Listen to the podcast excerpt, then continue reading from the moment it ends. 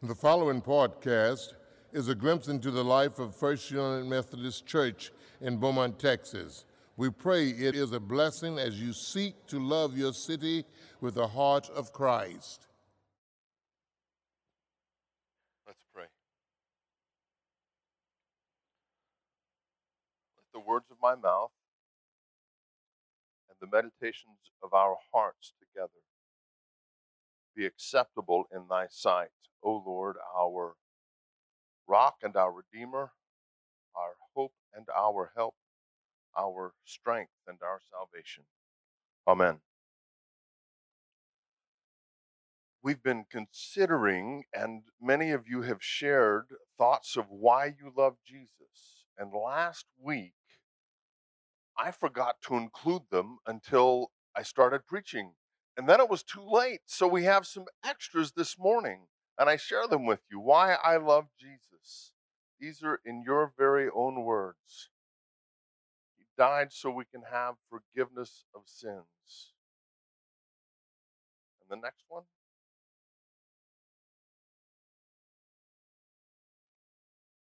Oh, I wasn't going to read that out loud. he answers prayer. He forgives me for my sins. He surprises me daily in how he was working in and around me. He loves all of us. He has blessed me beyond measure. Amen? Why I love Jesus. These people that found Jesus on the other side of the lake weren't seeking Jesus, they were worried about lunch. And Jesus called them out on it. Just prior to this passage that Neil read, we, we hear the story of Jesus feeding the 5,000 with five loaves and two fish. And it was amazing 5,000 men plus women and children. So maybe 10,000, I don't know, 15,000, a lot of folks with just a little bit. And it says there were 12 baskets left over. So not just a little bit, but more than plenty, right? Then we hear the story of the disciples going on ahead, and then Jesus comes walking on the water, and the disciples were scared. And Peter says, Can I play? And Jesus says, Come on. And so he gets out on the water and he's walking and he looks at the waves and then he starts to sink because he his fears overtake him and Jesus pulls him up and then they come to shore and the crowds catch up to Jesus. And Jesus calls them out and says, You're not seeking me because you saw something. You're seeking me because you were hungry. But let me tell you what really satisfies. Let me tell you what really satisfies more than just the belly, but the heart and the mind and the soul. You see, Jesus was concerned about their basic needs. They were in a lonely place, they were hungry, he fed them. When they came back to him the second time, Jesus helped them understand, or tried to, that they had more than physical needs, they have eternal needs.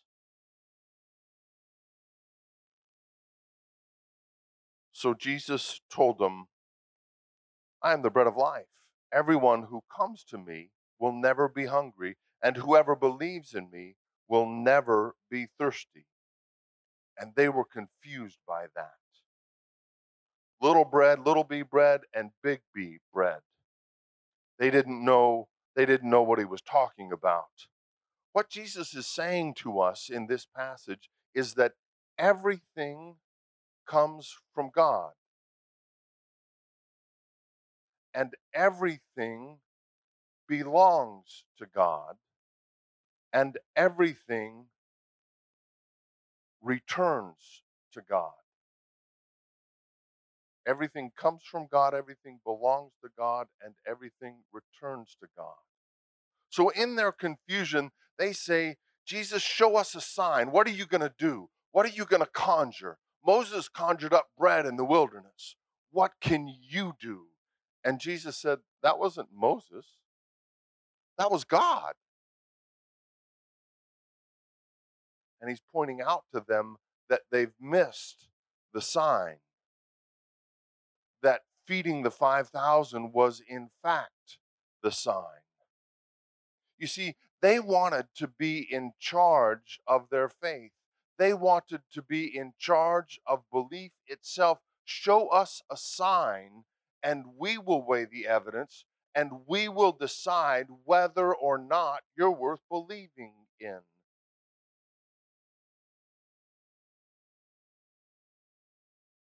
And Jesus extends an invitation that should we accept it and come to Jesus, we will know the indwelling presence of the Holy Spirit that will provide a satisfaction that is incomparable in this world. This reading is actually for Thanksgiving Day in Canada, October the 14th. When I was studying and planning, reading through the lectionary texts, my Bible software has all of the lectionary texts for all possible celebration days. And I read this one and I liked it. So I wrote it down in my notes, not knowing, not paying attention to the fact that it was October 14th, Canada Thanksgiving Day. And then when I looked at my notes and the number of Sundays, I went back and read the other passages and said, I like this one better. And I can't remember which one I threw out, but I threw one out because I, I like this one better and I'm the preacher and I get to do that. And I got to thinking about Thanksgiving with turkey and cornbread dressing. I didn't grow up on cornbread dressing. I didn't have cornbread dressing until we moved to Troup, Texas. Cornbread dressing must come from God. And and and cranberries and gravy and mashed potatoes and sweet potatoes and apple pie and cherry pie and pumpkin pie and pecan pie. Y'all are worried about lunch.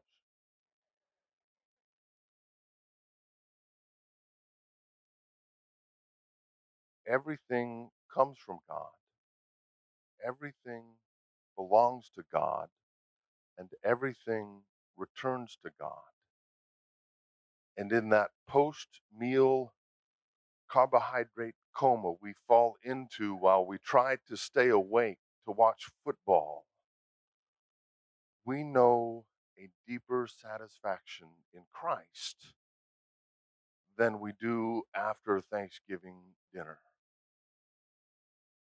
earlier, as John tells the story, Jesus and the disciples stopped by a town in Samaria, and the disciples went in to get food. And Jesus was at the well and encountered a woman of ill repute who could only come to the well at noontime in the heat of the day because she was derided and, and cast out from her community. And Jesus told her all about herself and offered her life giving water, another example of the confusion of understanding the message of Jesus. And when the disciples came back, as she went back to town to testify, where many people believed because of her testimony, the disciples said, and I'll share it in East Texas, ease, eat yet? And Jesus said, Yeah. They said, Who brought you food? He said, I have food you don't know about. My food is to do the will of my Father. And that is the bread of life that Jesus offers us today. And the way that we shape our lives in feasting on that bread is to talk about our baptismal covenant we've looked at that each Sunday this this this month. With God's help, we will proclaim the good news and live according to the example of Christ. You can help. We will surround one another with a community of love and forgiveness that we may grow in our trust of God and be found in our fulfillment uh, service to others. Pray for one another that we may be true disciples who walk in the way that leads to life. Jesus said to the followers and to us, Very truly I tell you, it was not Moses who gave you the bread from heaven, but it is my Father who gives you the true bread from heaven. For the bread of God is that which comes down from heaven and gives life to the world. To pray for one another and to be true disciples who walk in the way that leads to life means that we participate in community by adding life to one another, by encouraging one another. That is, literally placing courage in each other because there is a lot of fear in our lives. We are sometimes still afraid of the dark and of spiders and of creeping, crawling things and of not making friends and of being left out. And this life to which we are called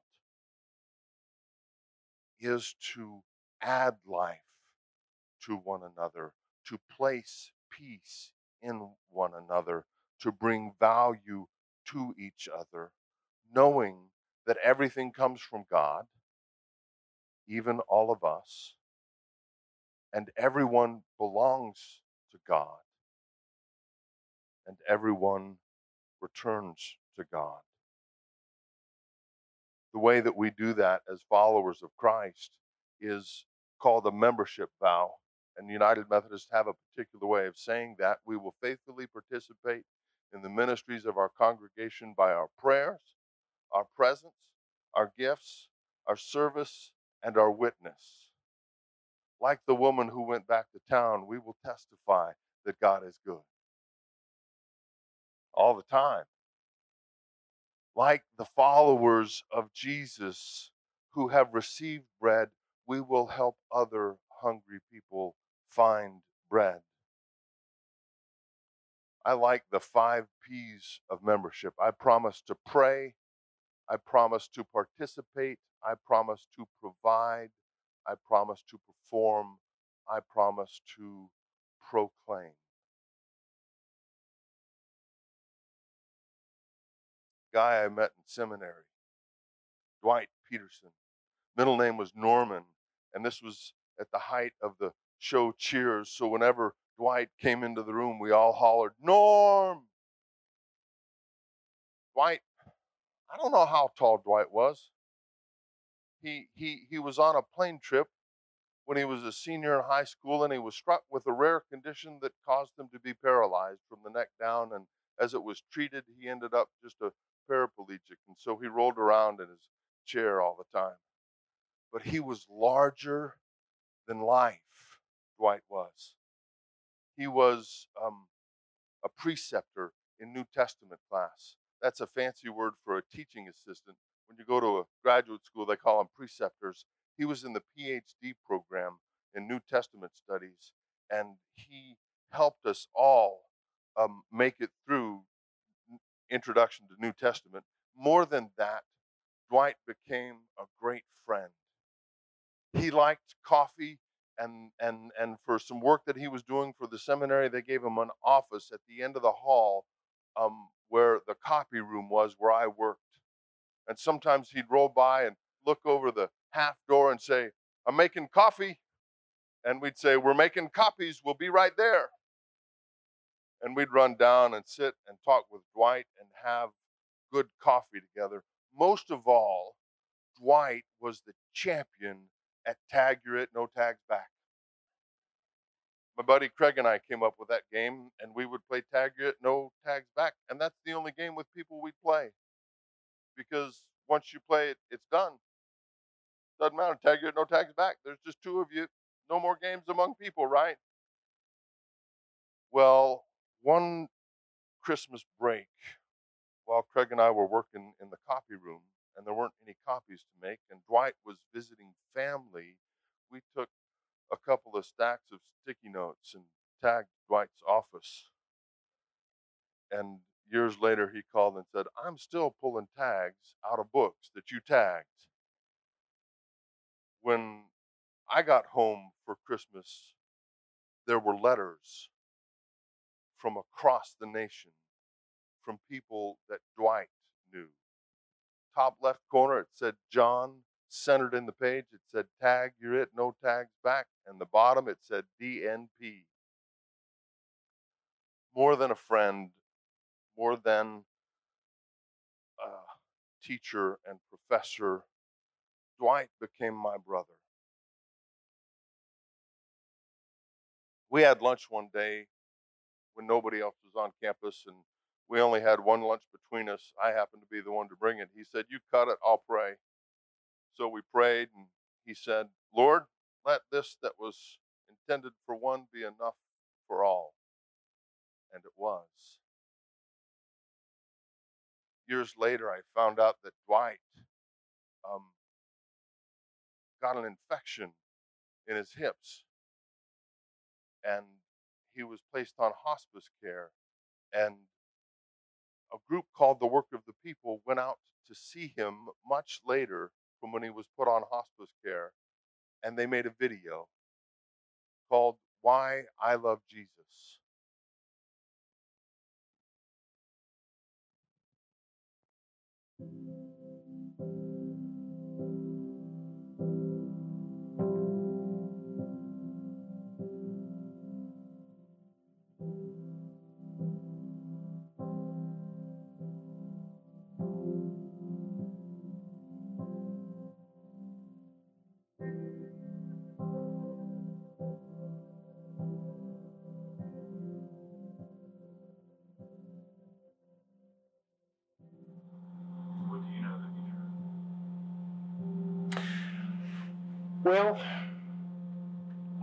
To be true that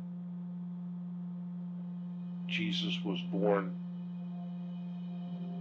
in Bethlehem, a poor child, and he was called by God to do things, to travel, to heal, to speak, to tell the truth. And I know to be true that Jesus died on the cross for me and for the world. And he was raised from the dead three days later. And he ascended into heaven, where he sits on the right hand of the Father, interceding for me for the world. And he'll come again and get us. I know these things to be true. And I'm grateful that you asked. Why do you love Jesus?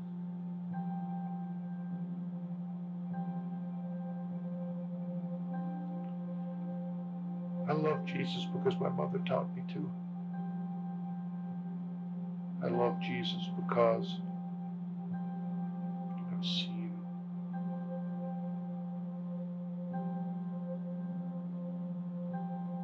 His grace in many, many people.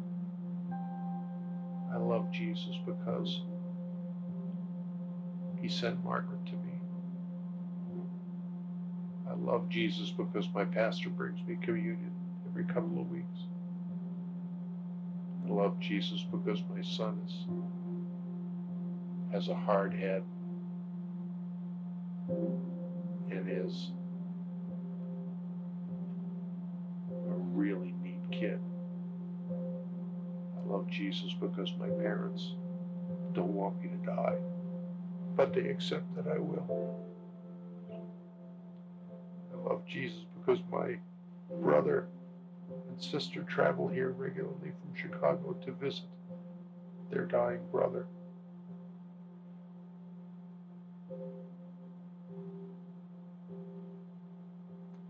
I love Jesus because the sky is blue. I love Jesus because of the the uh, the flowers that were on that plant right outside the window.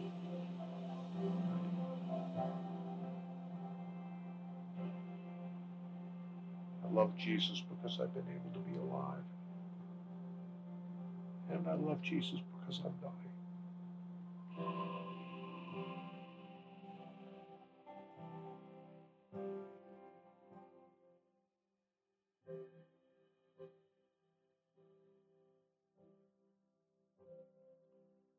We shared some thoughts of why we all love Jesus. I'd like to share some thoughts of why I love Jesus. I love Jesus because I got to know Dwight. And I know that Dwight is home in heaven today. I love Jesus because Holly and I have gotten to move around and meet such beautiful people, such people who were filled with Christ, who love Jesus and who love the world and who reach out into the world around them. I love Jesus because we get to talk about real things that matter in life, about shaping and changing lives and reshaping futures for those who don't have hope. I love Jesus because we have built and delivered over 202 beds, and there are 400 more kids more than that waiting for more beds. I love Jesus because you love Jesus and I see Christ in you. Over the next several weeks, we're going to be looking at each of those things of prayers, presence, gifts, service, and witness. And I love Jesus because it's my responsibility to invite our congregation to consider how we will commit to those things in 2020, how we will step forward in faith to see the future clearly, how we will reach more deeply into our lives and into the lives of our community, that we might share this one who is the bread of life, that we might share the love of this one who is so good to us, that we might share Christ with others. Let's pray. God, you are so good to us. And you set a table before us. And you welcome us with grace and peace and love. In spite of our fears, in spite of our sin, help us to come to your table and help us to bring others to your table with us. Give us grace that as we examine our lives, we may see the surprising ways that you are at work in and around us and among us all, that we might share how good you are with this old world. We pray this in Christ's name. Amen. Thank you for listening to our podcast. If you would like more information, please visit our website at www.lovebeaumont.com www.thebridgeofhope.com.